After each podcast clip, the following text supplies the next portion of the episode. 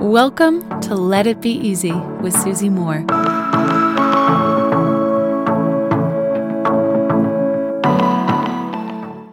I'm sharing with you one of my favorite moments from a movie that I saw a few months ago. And I've spoken to my friends about it, we've texted about it, I've thought about it, and it's not a new movie, but sometimes I like to get to things a little late, okay? I'm a little slow over here when it comes to movie releases. I often see them later than other people.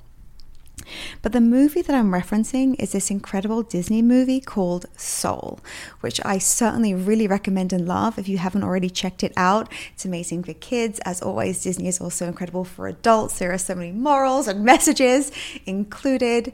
And in the Soul movie, I mean, I won't give anything away here, no spoilers, I promise. But towards the end of the movie, the main character, in it, he, who's played by Jamie, Foxx, uh, who's played by Jamie Foxx, um, gets a gig that he's been wanting like his entire life. He gets a big career win, and when it happens to him, it's almost as if he feels a little lost or a little underwhelmed. Right? It's you know often we can achieve something and we can feel like a high for a moment, and then there's a feeling of hmm, is this you know, is this it? Where's the lasting euphoria? And then another character in the show tells him this. She said, I heard this story about a fish. He swims up to an older fish and says, I'm trying to find this thing they call the ocean. The ocean? The older fish says. That's what you're in right now. This? says the young fish. No, no, no. This is water. What I want is the ocean. I wonder if I should reread that for you.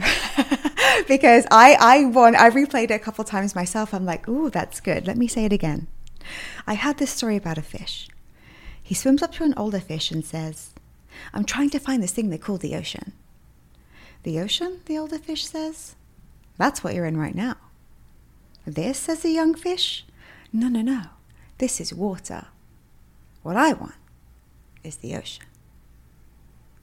Now, uh, if you know me uh, and this podcast, you know that I love to go down rabbit holes of searching how people interpret movies, how people interpret different quotes, especially anything in pop culture. I just love to research and go, whoo, I have my very own personal interpretation of what went on between those two fish in the ocean, but I wanted to check out other people's stories. And look, this is interpreted in lots of different ways. And it, look, it, it's fun. I won't get into the many ways here because I want to share my interpretation to see if you can connect with it today. But definitely check out Soul and the fish quote, the movie and the fish quote um, online. The way that I receive this is we, to some extent, will always be the younger fish in an ocean, right? There's going to be someone who's older, wiser, who's got more clarity than us, who can be a guide and a light for us. And often when we encounter those people, they remind us of something. They remind us of how much we already have. Right? Maybe you're right now in the ocean, looking for the ocean, thinking that you're just in this uh, sea of water. Look around you. How much of what you have now, where you live, your friends, your career, your health, your goals, how you spend the weekend, whatever it is when you look around in your life, how much of it was something that you once wished for, maybe you once prayed for? How much do you already have? Are you allowing yourself to enjoy the ocean that you are in? Are you still constantly looking for something that you already have? It's already in your possession. It's already in your possession. Could you think about that for a moment? I had lunch with a friend the other day, and I was giving her some advice around some some automation in in the business that we've set up that she wants to borrow for more and more freedom. And she's like, "Yeah, you know, I've just I've always just wanted total freedom." And I said to her, "Well, it's Wednesday. We're at lunch. It's been two and a half hours."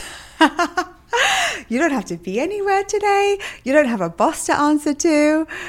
You look pretty free to me.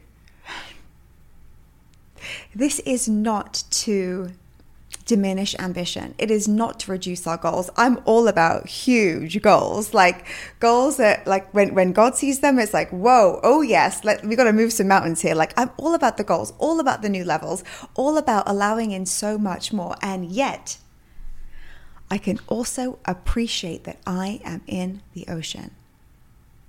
What a pity to get to the end of our lives and realize that we were in the ocean all along but thinking that we were just in the water trying to find something that always eluded us. When simply, perhaps it's been there all the time. Until next time, my friends, love and ease. If you like this episode, you'll love my free workshop called Become Your Own Life Coach. Head on over to becomeyourownlifecoach.com now, and I'll teach you how to coach yourself through any of life's problems. I'll see you there.